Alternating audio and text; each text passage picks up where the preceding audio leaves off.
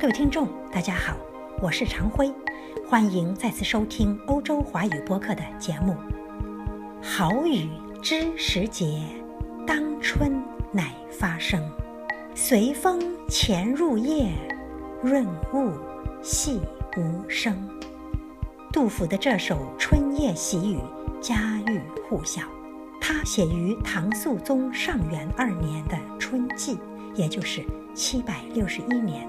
当年，杜甫在经过了颠沛流离、转折不已的生活之后，终于因陕西的旱灾而来到四川成都定居，开始了一段在蜀中的比较安定的生活。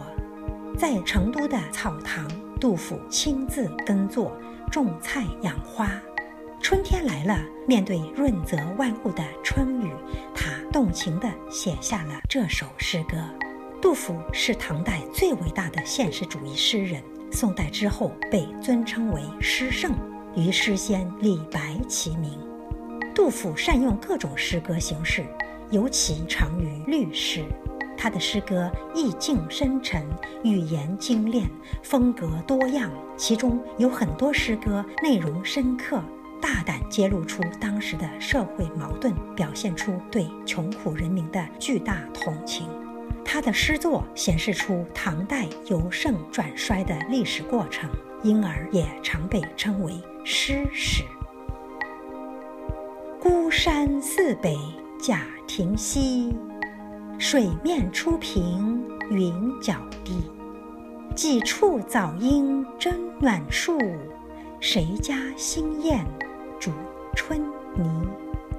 《钱塘湖春行》。又是一首脍炙人口的咏春之诗。此诗出自同为唐代大诗人白居易之笔，大约作于长庆三到四年间，也就是八百二十三到八百二十四年之间。钱塘湖就是杭州西湖的别名。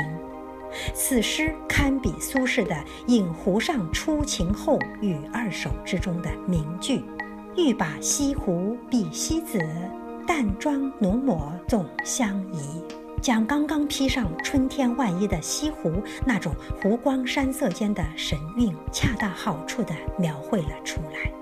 各位听众，在春光明媚的季节，让我们放松心情，欣赏耿大玉教授朗诵的这两首美不胜收的古诗吧。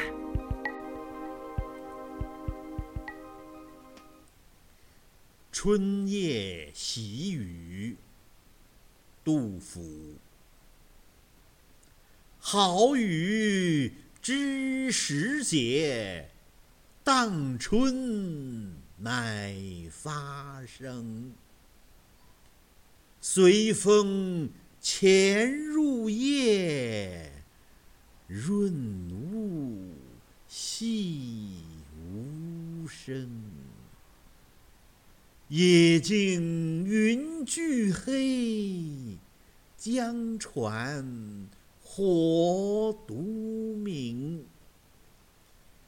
晓看红湿处，花重锦官城。《钱塘湖春行》白居易，